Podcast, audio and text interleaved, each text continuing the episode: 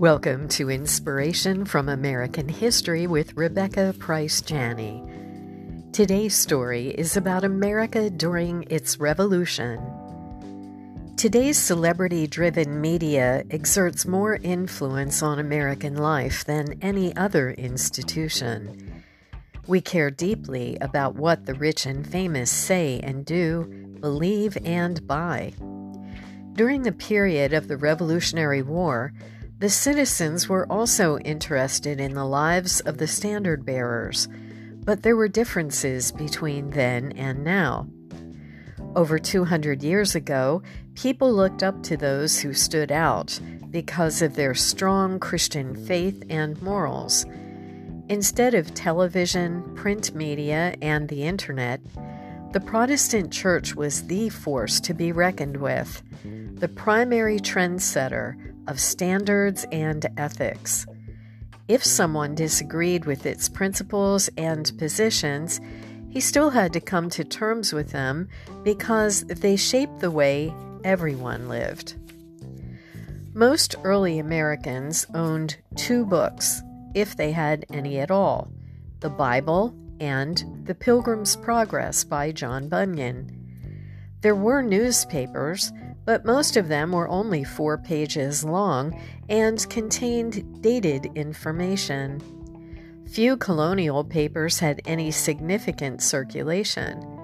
What most of the citizens read, in terms of printed material, were sermons. According to Dr. Peter Lillback, in colonial culture, with limited communication besides word of mouth, the printed sermon was as influential as our news magazines are today. Sermons were one of the few printed publications. Clearly, most Americans at that time were profoundly committed to Christian principles, and the people they admired were as well, especially the founding fathers who initiated the revolution against Great Britain. Included among the founders were the men who created the Declaration of Independence, the Articles of Confederation, and the Constitution. Men such as George Washington, Thomas Jefferson, James Madison, and John Hancock. There were also founding mothers, the women who most influenced revolutionary American life and who often were connected to the male founders including Benjamin Franklin's wife, Deborah Read, John Adams' spouse, Abigail, her friend Mercy Otis Warren, and Eliza Pinckney. Virtually all of them were Protestants with a strong faith. Even those who did not subscribe wholly to the Apostles' Creed, a main standard of orthodoxy, still had strong Christian convictions. These were men and women on a mission, those of whom Professor Martin Marty said they set out consciously to create an empire and, despite their great diversities, knew considerable success. They set out to attract the allegiance of all the people, to develop a spiritual kingdom, and to shape the nation's ethos, mores, manners, and often its laws. They believed God had called them to create a new nation based on liberty that, that is found in Christian principles, and that if they failed, they would be accountable to Him. We look upon these figures today in hindsight from the perspective of victory won more than sacrifices made, but sacrifice they did. They were able to cope as well as they did because of their conviction that they were engaged in a cosmic struggle between good and evil, heaven and hell, and because even if they lost everything, they would gain an eternal home with God. When news of the Declaration of Independence spread through the colonies, Massachusetts delegate John Adams wrote to his wife about the joy he felt in being present at the birth of a new nation, conceived in liberty, devoted to the conviction that before God all are equal. He knew, however, the cost of breaking with England would be high. He said, It is the will of heaven that the two countries should be sundered forever. It may be the will of heaven that America shall suffer calamities still more wasting and distresses yet more dreadful.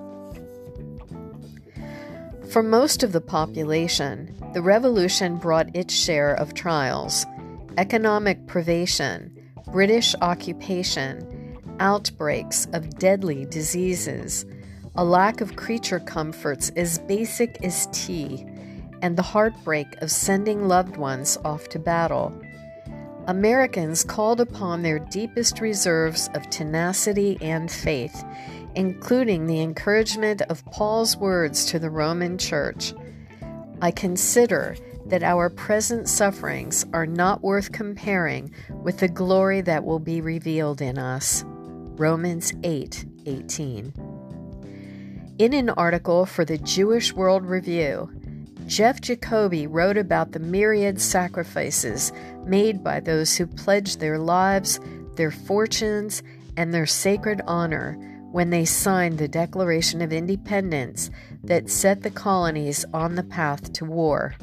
He said, We tend to forget that to sign the Declaration of Independence was to commit an act of treason, and the punishment for treason was death. To publicly accuse King George III of repeated injuries and usurpations, to announce that Americans were therefore absolved from all allegiance to the British Crown was a move fraught with danger, so much so that the names of the signers were kept secret for six months. They were risking everything, and they knew it. Most of the signers survived the war. Several went on to illustrious careers.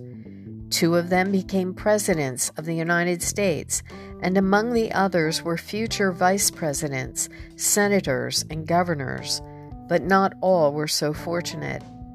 Nine of the 56 died during the Revolution and never tasted American independence. Five were captured by the British. 18 had their homes, great estates, some of them, looted or burnt by the enemy. Some lost everything they owned. Two were wounded in battle.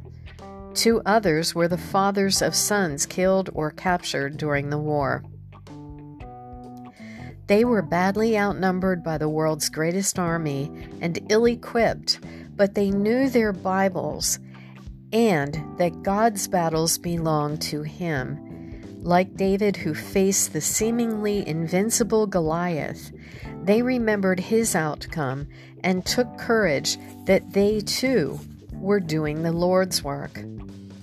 According to Peter Marshall and David Manuel, the reason they endured, the reason they believed in God's deliverance was simple. They could believe because their general did believe.